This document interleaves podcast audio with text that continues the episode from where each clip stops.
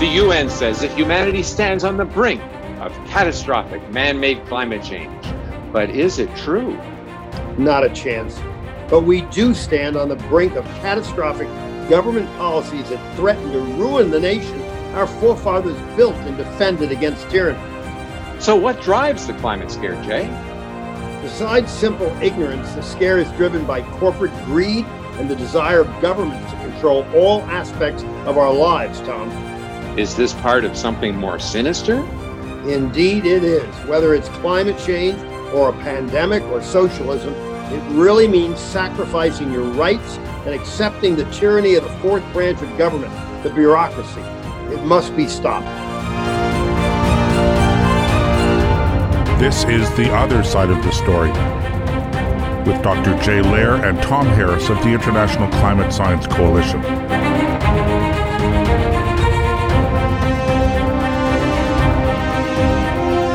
The drive to declare a climate emergency has swept much of the world. According to the Climate Emergency Declaration website, 2,094 jurisdictions in 38 countries have declared a climate emergency. Populations covered by jurisdictions that have declared a climate emergency amount to over 1 billion citizens. But the emergency is nowhere to be found in the real world. The so-called global average temperature has only risen about 1.2 degrees Celsius since 1880, despite a nearly 50% rise in CO2 levels in the atmosphere. Yet it was during this period when one would expect the most temperature increase due to CO2 rise. However, increasing CO2 levels in the atmosphere have resulted in huge benefits to increasing productivity of the biosphere, including a massive increase in crop yield. The U.S. National Oceanic and Atmospheric Administration database of statewide extreme weather records shows that extreme weather records were mostly set in the 1930s, and practically nothing is happening today. Similarly, sea level rise and ocean pH levels are not a problem, and polar bears are thriving. So, Jay, if there's no climate emergency happening that we can actually see or measure, what's driving the scare?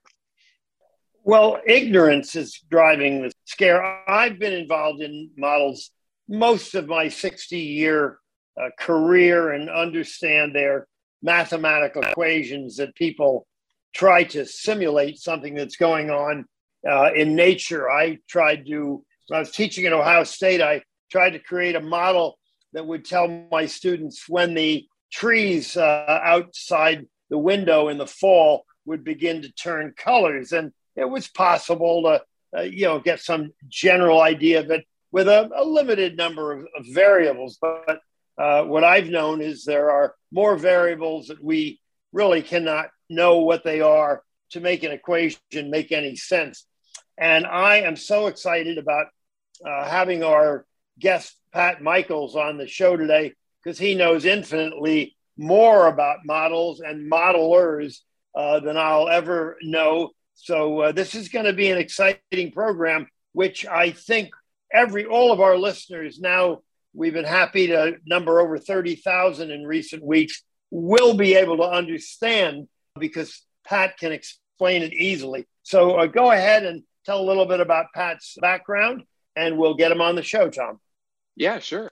Dr. Patrick J. Michaels is a past president of the American Association of State Climatologists and was program chair for the Committee on Applied Climatology of the American Meteorological Society. He was a research professor of environmental sciences at the University of Virginia for 30 years. Dr. Michaels was a contributing author and a reviewer of the United Nations Intergovernmental Panel on Climate Change, or IPCC, it is better known. Pat's writings have been published in major scientific journals, including Climate Research, Climatic Change, Geophysical Research Letters, Journal of Climate, Nature, and Science, as well as many popular series worldwide. He's the author or editor of 8 books on climate and its impact, and he was an author of the Climate Paper of the Year, awarded by the Association of American Geographers in 2004. He has appeared on most of the world's major media, and he's a senior fellow at the CO2 Coalition, co2coalition.org, and the Competitive Enterprise Institute. So welcome to the show, Dr. Michaels. It's great to be here. Let's go have some fun. Pat, I literally remember the very day in my training when I was first introduced to models. And I'm wondering, you've been at it a very long time as a climatologist. When did you first get involved with them during your career? I got involved with modeling in my PhD program at the University of Wisconsin in Madison. And it became immediately apparent to me that what you got out of a model was clearly determined by what you put into it. And within certain broad limits, you can get pretty much any answer that you want. Well, that was, 40 years ago. Now it has come out in the refereed literature that all these climate models, and I mean all of them, are so-called parameterized. That's polite speak for fudge. We put in figures for certain physical phenomena that we do not understand, and we put them in to get, as the author, Frédéric Hourdin, a very famous French climate modeler, said, to get, I hope you're sitting down, I'm quoting from the paper, a quote, anticipated acceptable result, end quote. Wow. What that means is it's the scientist, not the science, that is determining the forecast for the 21st century. Yeah, that is a terrific explanation that I know all of our listeners will understand well.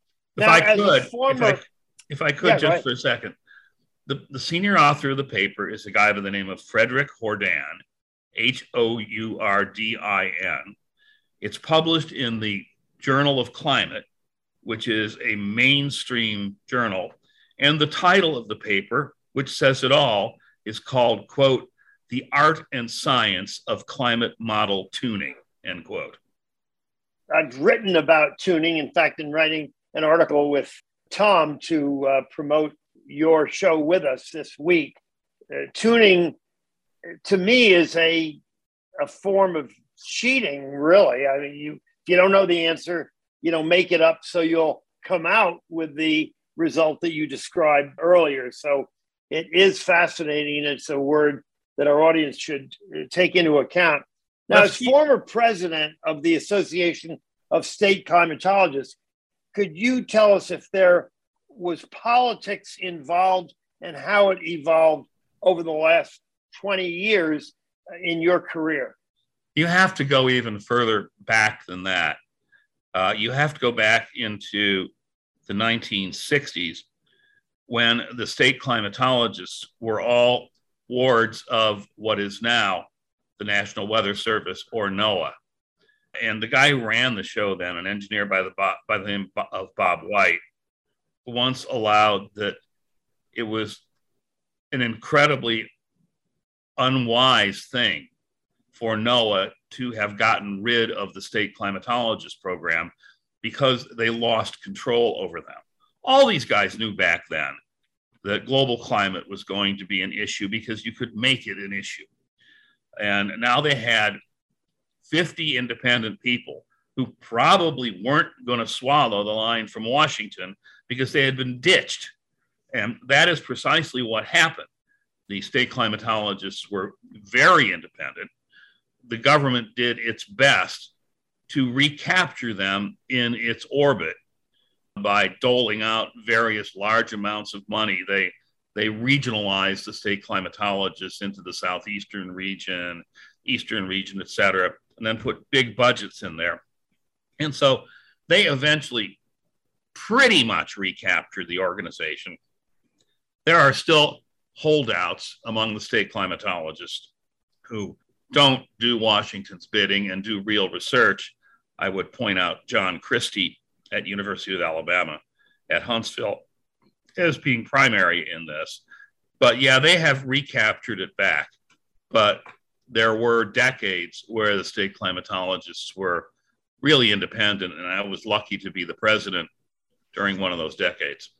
Mm-hmm. Well, then you move to a more worldview from state climatology to be a part of the International Panel on Climate Change for the United Nations that I'm sure everybody has heard of because every few years they come out with worse and worse scare stories, pretty much ignoring the science and just creating a horrible future for the Earth if we keep using fossil fuels. What was your involvement with them and how did you tolerate it? Well, I was asked to write a brief section on the history of storm tracks, cyclone tracks, and things like that. And I think what I wrote was really not remarkable and pretty well known. I also was very critical of the models that were being used by the IPCC, and I remain so. You know, it's really funny. We have a new IPCC report that's about to come out, and it will give a range of warming from their various models, which are called the CMIP-6 models. And what you will see is the range of future that is predicted by those models in this report is greater than the range of future temperature change in the previous report. So the more money and the more people you throw at the climate problem, the less precise the science becomes. Do you know any other field like that? Sounds pretty ridiculous. Do you consider the International Panel on Climate Change, which most people know is called the IPCC, a scientific organization? And how much stock should the public, should our listeners put in anything they come out with in the press? Well, the IPCC was chartered in the late 1980s with a mandate to come up with a summary of science for, quote, possible use in an international treaty on climate change. So those guys knew what they were supposed to do, and they did it very well. Now, the problem is how scientific you see. How do you make a forecast for the next 100 years? Well, you do it pretty much the same way you make the forecast for the next 10 days. You have a large number of models to choose from, both in short-term meteorology and long-term climatology. And you have some models that are working better than others. In a meteorology situation for a Midwest snowstorm, it's probable that the European model is a little bit better than the American model. And so you will tend to rely upon the European model. That would be the best scientific practice. With regard to climate change, it turns out that there's about 105 different separate model slices and dices. And only one of them, one group of them, gets the past 40 years right, both at the surface and as we go up through the atmosphere. And that is the Russian models from their Institute for Numerical Mathematics, INMCM4 and INMCM4.8. Well, get this, guys. Why don't we rely on those models more than the others? Do you know why? Because they have less warming in them than all of the other models. They don't predict anything this disastrous. If we use them, and we should, because that's the best practice, is to use models that work, the issue would be gone tomorrow. Yeah. Wow, that's crazy. Are they doing it out of nationalism that they don't want to use a Russian model, or what is it? Is it just the No, it's money.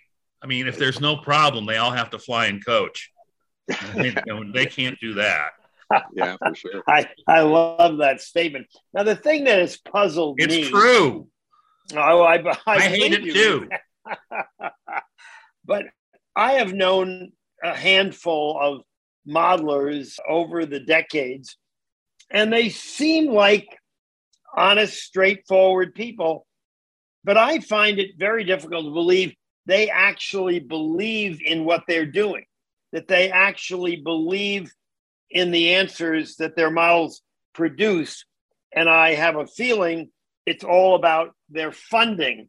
But then you have to say they're unethical and dishonest and all those that you know. What is your opinion? No, all you have to do in that case is say that they're human. It's very interesting to look at the latest suite of the IPCC models, the ones that will be in the featured in the upcoming complete report. And what you will see, and I wasn't the person that pointed this out. This was pointed out by a guy by the name of Zeke Hausfather. I mean, he's a pretty standard green kind of guy.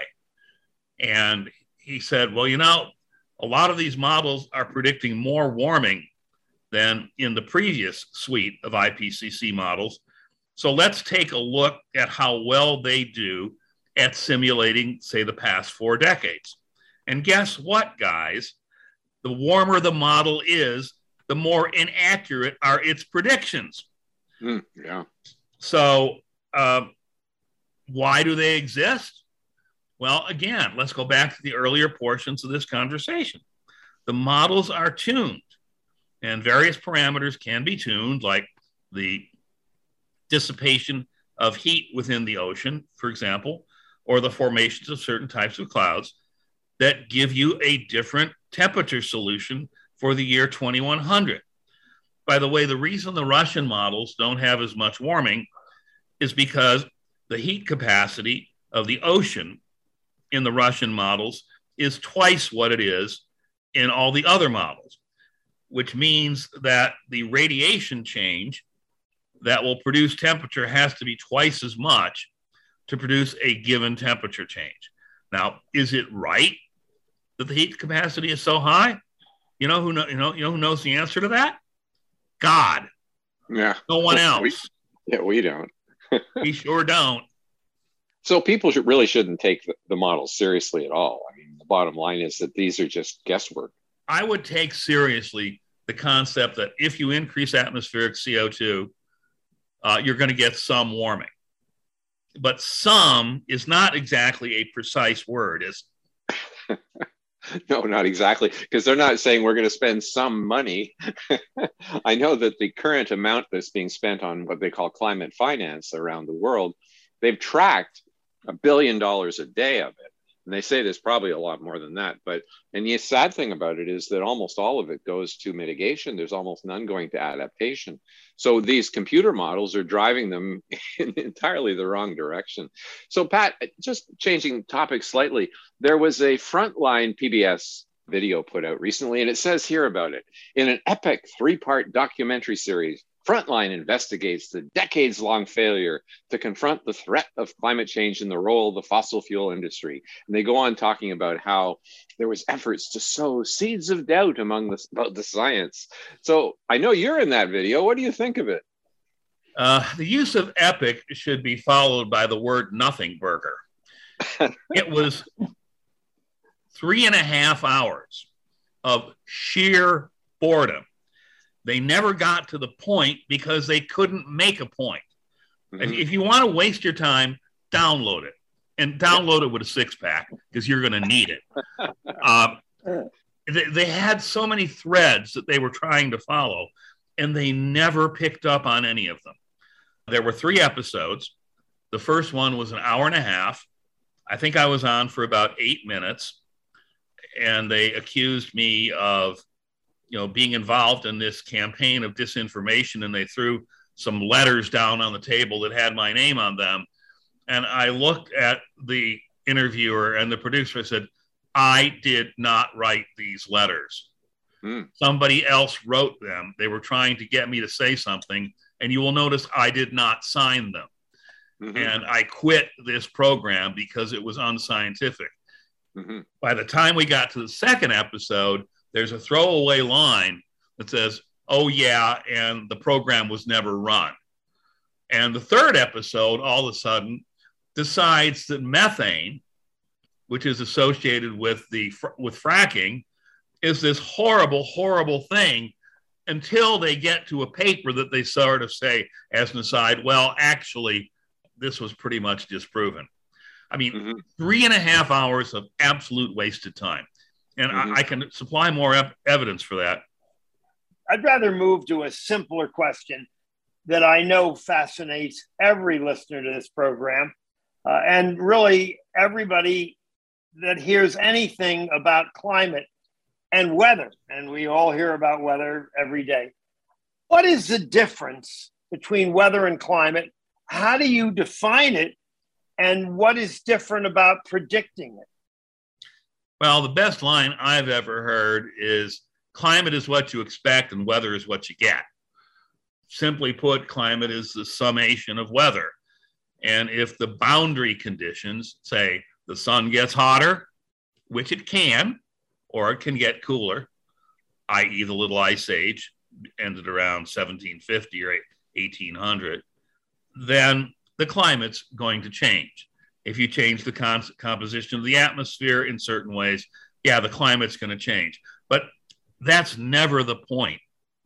When you care about the daily weather forecast and that somebody says sunny and warmer, you don't care what the word, you want to know what the word warmer means. Mm-hmm. What's the temperature going to be? Is it going to be 110? Is it going to be 70? And with climate, to say that it would warm up if you put CO2 in the atmosphere, well, if you don't answer the question how much and how, you really don't have anything that's useful. Let me give you an example, a very concrete example. If you put CO2 in the air, and I published this paper back in 2000, God, over 20 years ago, what you do is you warm up the coldest air of winter more than anything else. Mm. And in fact, we showed that the more cold air there is, in other words, the deeper the cold high pressure system was coming out of Siberia, the more it warmed. It doesn't happen in the summer like that. What's the problem with that? Exactly. What is the problem with that? It is well known that many more people die in cold weather than die in hot weather. Even, you know, what has turned into the radical British journal Lancet has published this recently. So what's not to like about longer growing seasons? And the stuff you put in the atmosphere makes the planet greener. That's obvious. And agricultural yields are increasing dramatically, not just because of technology, but because CO2 makes plants grow better. I really think we ought to pass a law to stop this. What do you think? Yeah, for sure. I don't think that we want to restrict CO2 at all. Even if we doubled it, I mean, it wouldn't really be a problem, would it? Well, you know, horticulturalists and with greenhouses usually take the concentration up to about 3,000 parts per million CO2. Wow. The ambient concentration is about 415. They do that to make things grow better and faster. And it's a lot cheaper than heat. Well, I've had a thought for some time because I know so many of your friends that understand the situation and that there is no crisis looming, and but yet they write papers, as you do, trying to teach the science of climate and the lack of answers in trying to calculate climate in the future. I wish they would all begin their articles by saying, it's really fascinating science to try and understand what are the variables that control the temperature of the Earth. But what we know for sure is that the impact of carbon dioxide is inconsequential. It may or may not be measurable. No one's measured it yet.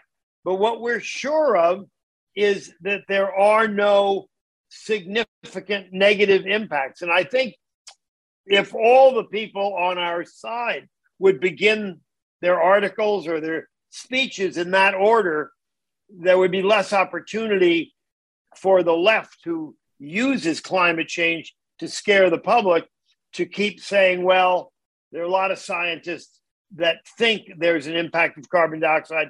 They don't know how much. Maybe they think it's small. We think it's big. I think we leave them too much room to tell their lies to the public.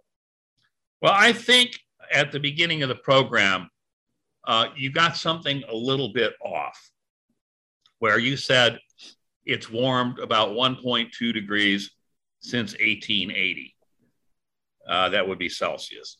I think the more accurate statement is it's warmed about 1 degree since 1900. You cannot attribute the warming of the late 19th or early 20th century to changes in carbon dioxide. And there was a half a degree warming that occurred from 1910 to 1945.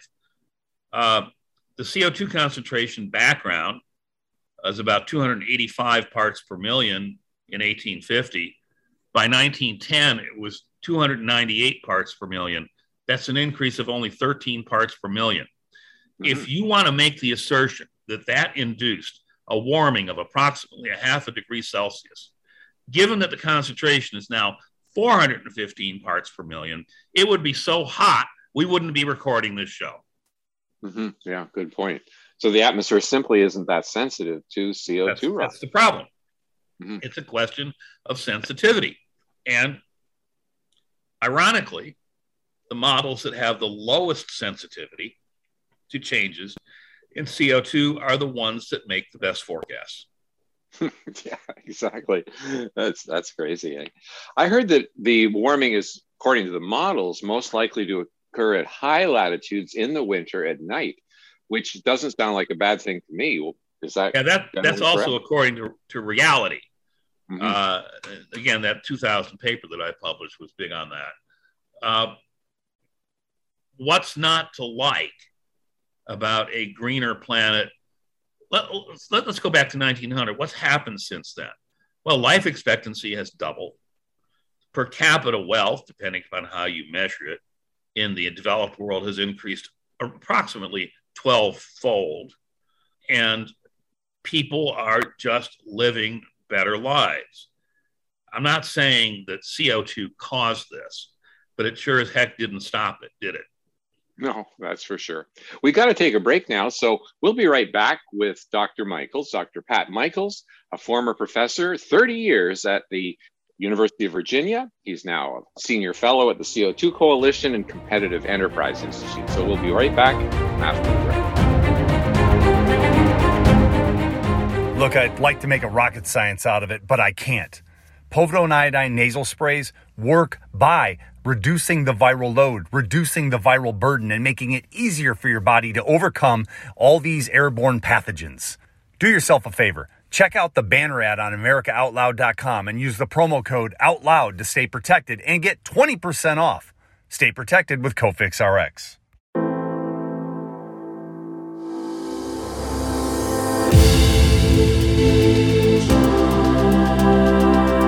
As Americans, we seek to form a more perfect union. To paraphrase Abraham Lincoln, we are a government of the people, by the people, and for the people. And God willing, we shall not perish from the earth. AmericaOutloud.com. Liberty and justice for all. In today's world, there's no escaping the headlines filled with warnings about emerging viruses and dangerous superbugs. Genesis is the only technology that safely and effectively obliterates harmful pathogens both in the air and on surfaces. Genesis plus HOCl neutralize these threats to your environment in just seconds. Find out more about this amazing technology at genesisfogger.com/outloud for a 15% discount. With Genesis, you'll be prepared for what's next. We're back with Dr. Pat Michaels, past president of the American Association of State Climatologists and a research professor of environmental sciences at the University of Virginia for 30 years. So Dr. Michaels, there was a paper that just came out. Actually, it's a comment in Nature. It's entitled Climate Simulations Recognize the Hot Model Problem by among various authors, including Gavin Schmidt. So what do you think of that paper? If you listen to the previous segment where I talked about the new models being too hot, and that the hotter they are, the worse they perform in the real world. That's pretty much what this says. And it says we ought to not pay as much attention to these models, but it also says that scientists and others are emphasizing that these models are really hot, and gee, that's too bad because it means that it's worse than we thought. They suggest basically de-weighting, de-emphasizing these models that have these ridiculous warmings in it. And they have a chart where they correct for the fact that they're too hot. And, you know, pretty soon these guys are going to turn into lukewarmers like me. Yeah. Where, yeah, it's going to warm up, but sorry, it's not the end of the world. I am sure that this comment is going to cause very, very little change. It will be ignored. You know, we've got bigger fish to fry. We're leaking things from the Supreme Court. We're going to be having a Supreme Court decision on the 2007 carbon dioxide case coming out in the next month. This is going to get thrown in the background, except by, you know, me and my apparently few friends who are going to cite it all the time. Yeah, so it sounds like something we should promote. Oh, absolutely. Mm-hmm. Well, as you know, every single change in the weather, and certainly every storm, drought, and flood today, is blamed by the left on man-caused global warming, which is a result of carbon dioxide emissions from fossil fuels. But you were involved in a storm, hurricane, whatever, in where I grew up in the metropolitan area of New York. And I know we have a lot of listeners in that area. And it's sometimes referred to as Hurricane Sandy. In my knowledge, it was not a hurricane. It was kind of a perfect storm of a lot of problems that caused a lot of grief in the metropolitan area. Could you give a little synopsis of that? Yeah, it goes back to what we talked about in the first segment. Sandy was a very large storm in lateral extent. It was a late October storm. Late season storms tend to have large extents. They also tend to not have extremely high winds. And in fact, Hurricane Sandy was not a hurricane when it made landfall. It was a gigantic low pressure system. But the most interesting thing about Sandy to me was that there were two different forecasts for it. One was from the American GFS model. And about 7 or 8 days prior to the storm hitting land, or going over the East Coast, it said, no, it's going to turn and go out to sea. Okay. But the European model, which is very, very good with Atlantic coastal cyclones, said, no, it's not going to turn east and go out to sea. It's going to turn west and hit the New York, New Jersey area. And it's going to be probably a pretty big horror show. Well, forecasters for the daily weather don't have the irresponsibility of having to wait 100 years to see how their forecast works out. They are in a here and now world. And the forecast communities all over the U.S. said, sorry, we have to use the Euro model because that's got a better track record. Well, why don't we do the same thing for climate? Why don't we use the models that work? And in this paper in Nature magazine that just came out today, they're arguing pretty much in that latter direction. Now, I'm looking at the author list here. One of them, Kate Marvel, has tended to be a person who tries to blame everything on global warming. She's listed as the second author here. I think she has probably had a come to Jesus moment and seen how horrible these models are and that there's something wrong. Well, that's good. That's good. So she's open at least to changing her position. Right. And the lead author is Zeke Hausfather, who we mentioned in the first section, the first person to point out in the scientific public that the hot models were just not working out very well. And the title of this paper is called, quote, Climate Simulations Recognize the Hot Model Problem. Mm-hmm. Well, there is not a single member of our audience that is not aware that the driving force in all the climate change discussions, all the global warming discussions, intends to stop all of us from using fossil fuels, which give off carbon dioxide emissions, which you already pointed out are all positive. The Earth is thriving because of increased carbon dioxide emissions, but the public is trying to be convinced and successful along much of it that we have to stop using fossil fuels and we'd solve the problem. They certainly seem to be unaware that our entire standard of living is based on products that derive part of themselves from derivatives from petroleum. And many of our friends have documented 6,000 products that have increments of petroleum in them, and our standard of living would go back way more than 100 years if we no longer used coal, oil, and natural gas. Why have the public, the world over, been able to be convinced of something so false, in your opinion? Probably because there's not a lot of critical insight. Probably because people who realize that if you get a hold of the educational system for a generation, you can change systematic belief systematically. Mm-hmm. The real issue, of course, is this falsity that so-called renewable energy can easily substitute for natural gas and oil and fossil fuels. It can't. It's too intermittent. It doesn't produce enough power. It won't.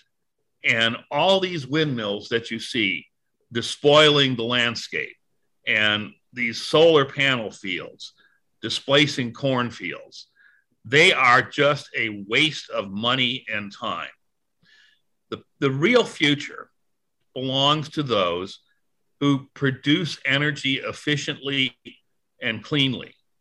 And I will tell you this, one of my marks as to whether a person is serious about global warming occurs with the following question.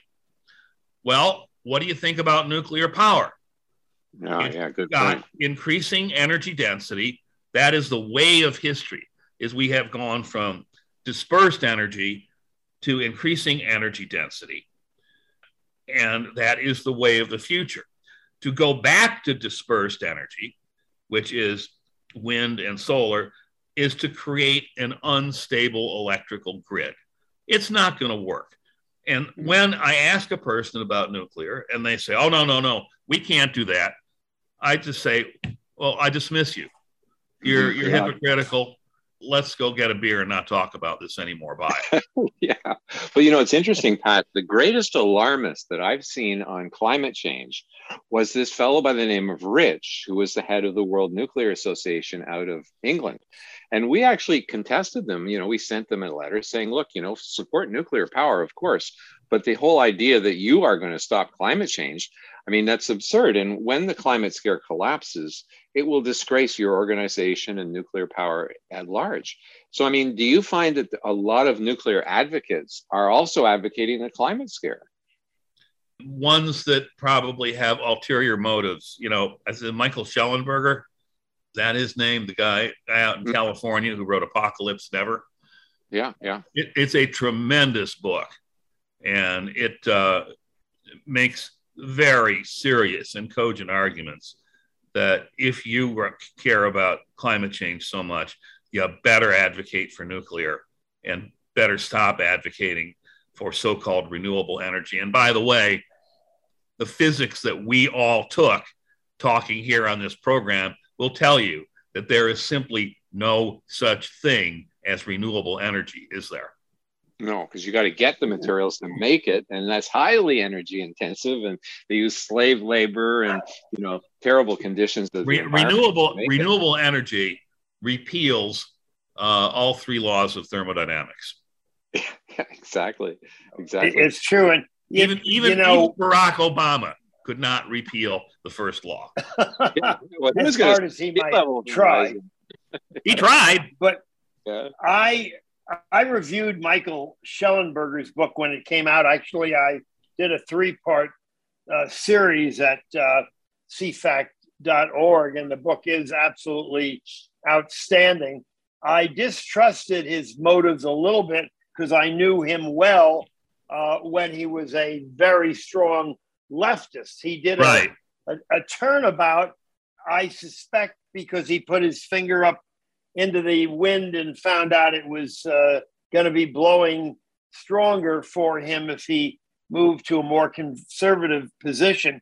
And he's an incredibly self-promoter of his work. He's done very well. But he is now pretty much claiming credit for the end of the decommissioning of the Diablo nuclear power plant in California, which was scheduled to be shut in 2024.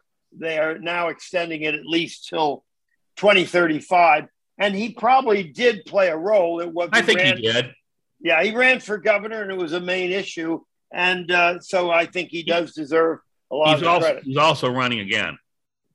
Oh, well, I hope he gets elected. That would be great to have at least a sane, balanced person in California. I have two daughters that live there, and I worry about their future in a state that is crumbling everywhere you look. I went to high school not far from Diablo Canyon. It was about a half-hour drive, and that plant is sited in a really stable, pretty environment, and they did everything they could to have it blend in with the landscape and all that good stuff.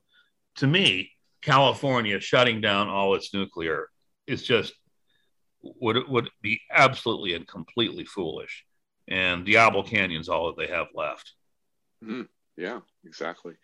One quick question I have, it's totally off topic, but when I'm at a conference, in my peripheral vision, I often see a green flash, or I see a red flash, and I turn and it's your shoes. Like, what's the story behind your, iridescent shoes? Well, it happens about 25 years ago.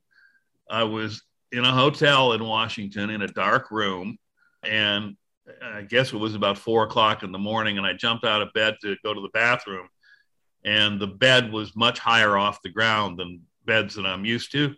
I didn't time my leap right, and I broke the joint in my left foot, the big toe joint, the big ball foot joint. Ouch is right. Yeah. And I didn't do anything about it. I figured, well, what the heck? Turns out I could have done something about it. So ever since then, I've had to wear soft shoes.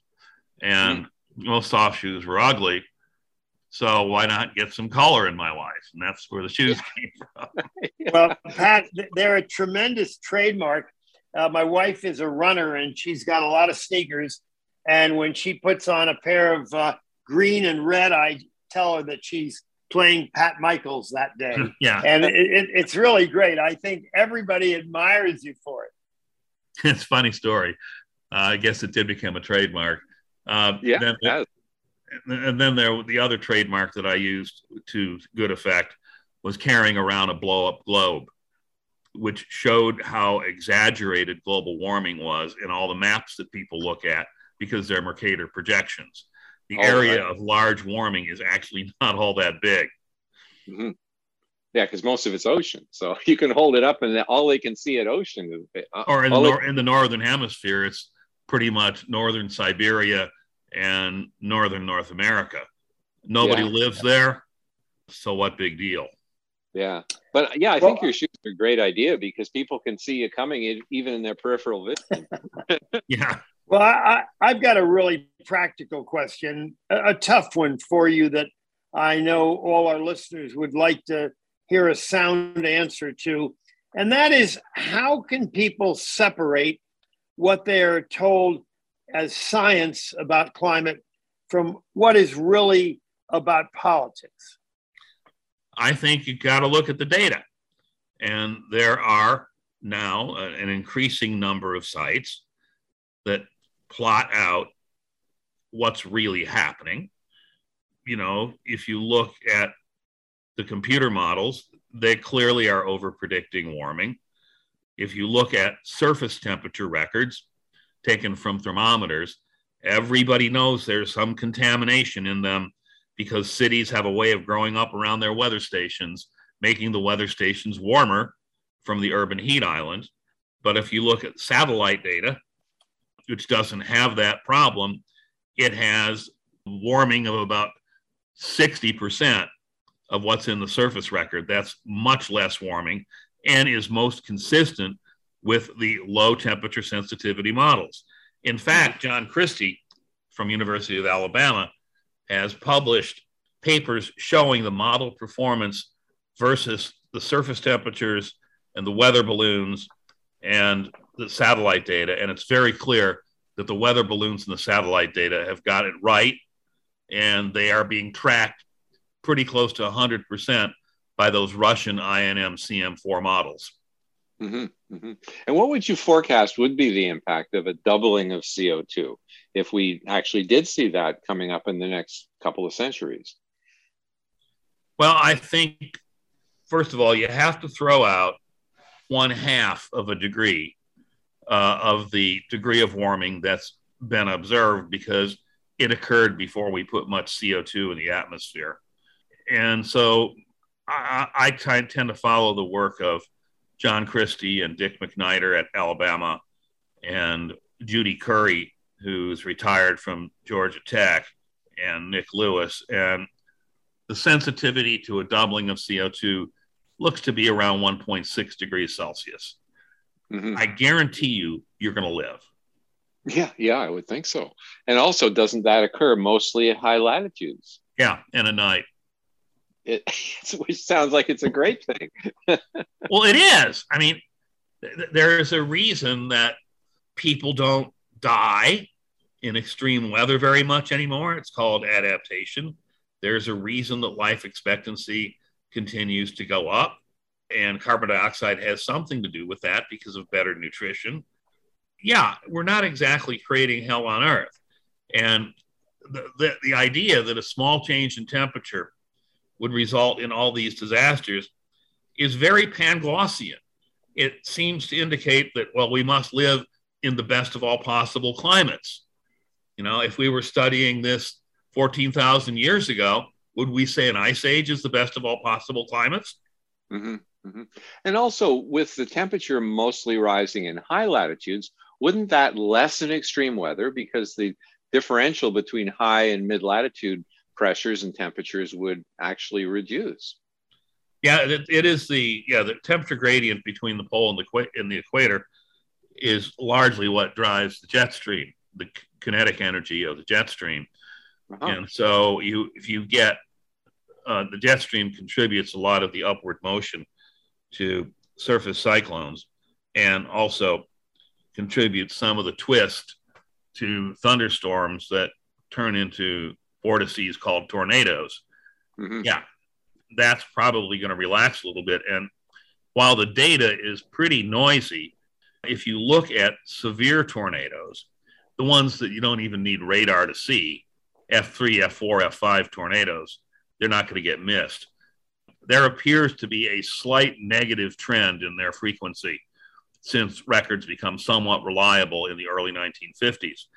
At the same time, there is a large trend toward an increasing number of very weak tornadoes.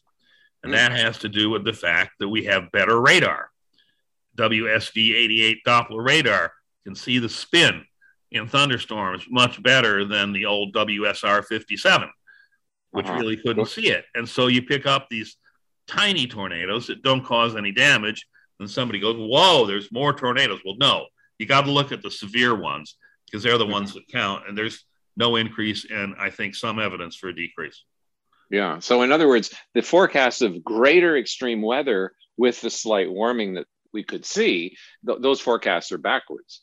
I think for things like tornadoes, yeah. And I always like the notion that severe cold outbreaks are a result of global warming.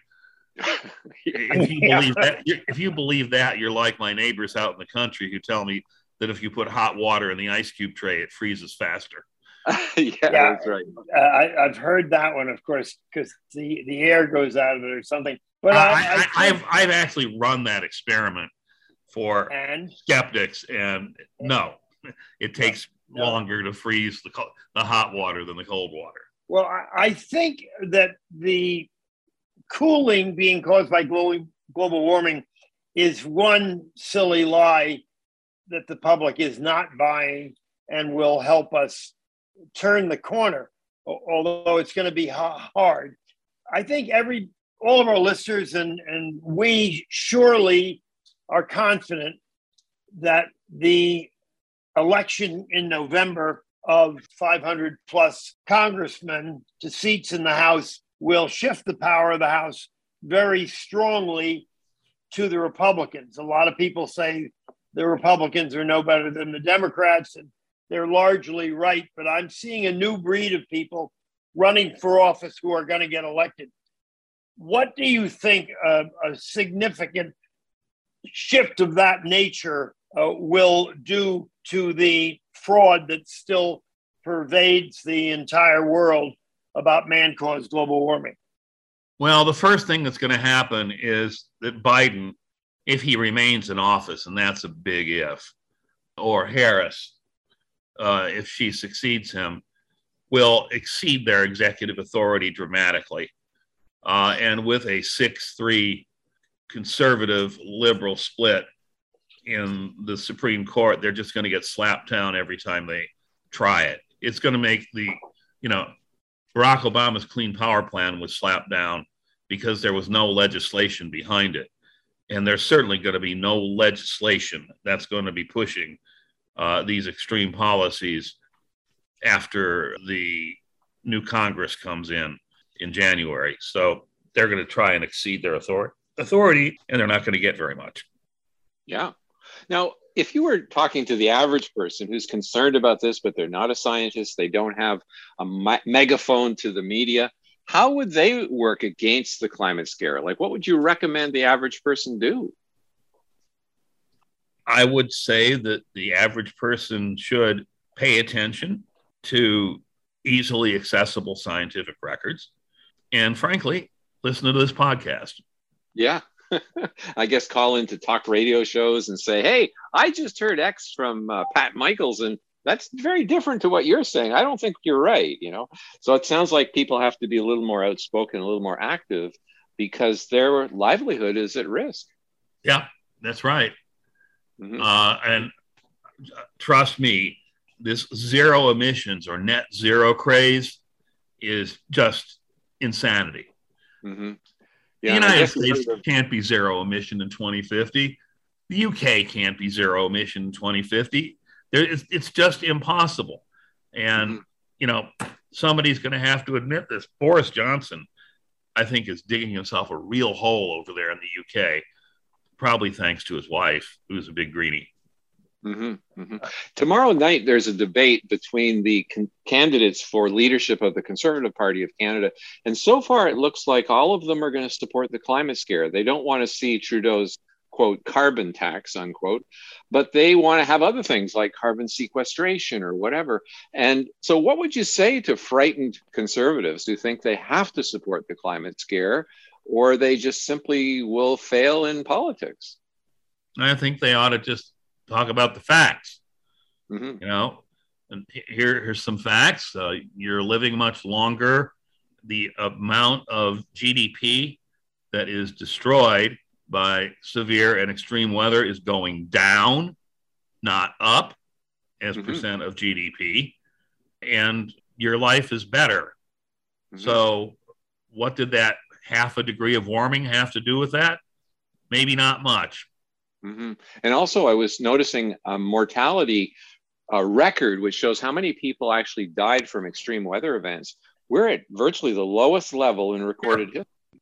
There's incentives for that, People want to live. Mm-hmm. Yep. Yeah. It does amaze me. Every data, all statistics you read show that life is improving. Hazardous and risky things are being minimized. In every walk of life, I'm a skydiver, and we make 3 million jumps a year in the United States, and the accident and fatality rate has plummeted to levels never seen before because people are safety conscious and technology of equipment has improved, and it's absolutely true in every walk of life. It's mm-hmm. terrific, and yet the left tries to make the public think things are terrible and getting worse. It's amazing. Last question, Pat. What kind of work, what's some of the work you're doing now other than traveling around and lecturing and trying to teach common sense to people? What are some of the other interesting things you're doing now? Well, I've sort of branched out. My experience in climate has led me to look at other fields and to see if the same dynamics that are operating in the climate scare are operating in other fields. Well, they are. And I wrote a book on that called Scientocracy, in which we looked at regulatory science, science with regard to nuclear exposure, and all kinds of 9 different areas. And we found the same dynamics are occurring. The problem is that the government funds all the science, and the scientists don't get the money unless they say the world's coming to an end, and that has very bad consequences. Mm-hmm. Scientocracy. Okay, so we'll put a link to this then under the podcast when it goes up on Monday. Scientocracy, that sounds really interesting. It was fun to write, and it's nice to know that you know, sin is universal. Yeah, exactly. That's amazing. And I imagine it probably applies to a fair bit of the COVID stuff too. Oh, yeah. I wish I were an expert in that, because I have a feeling there's a lot of very funny things going on there. Oh, yeah. Like here in Ontario, they announced that they were going to start differentiating between death because of COVID and death with COVID. With COVID, it took them 2 years to figure that out. Yeah. Jeez. Well, you know, Pat, you may not have seen this statistic, but in the year 2020, not a single American died of old age. Really? Oh, right. They all died. It was COVID or something else. I mean, it didn't matter who you are. If you died, and you know what? When you put down on the death certificate COVID, the hospital's got a significant amount of money from the government. Yeah, and I'm aware of that. All driven by money. Really a disgrace, but it'll be exciting to read your book, Scientocracy, because I suspect it is true that it exists in every field. Scare drives money, and money drives people to do things that are unfortunately not ethical. Mm-hmm. And also our media. I mean, you know, they just simply exaggerate beyond all belief. I mean, who, for example, in the scientific community is actually saying that we have a climate emergency? Is there nobody? Nobody. Yeah, right. And yet that's all over the press. So, I mean, the press are just generally making this stuff up. Yeah, that's unfortunate, but true. Yeah. But on the other hand, the scientific community doesn't exactly jump up and down and say there is no climate emergency. They let these guys do their dirty work for them. Yeah, exactly. Well, on that note, we have to wrap up. It's been Dr. Pat Michaels as our guest today, past president of the American Association of State Climatologists. He was also a research professor at the University of Virginia for 30 years. He's now with CO2 Coalition and the Competitive Enterprise Institute. So thanks very much, Pat, for being on our show today. I enjoyed it. I hope you did. Okay, great. So this is Dr. Jay Lair and Tom Harris signing out from The Other Side of the Story.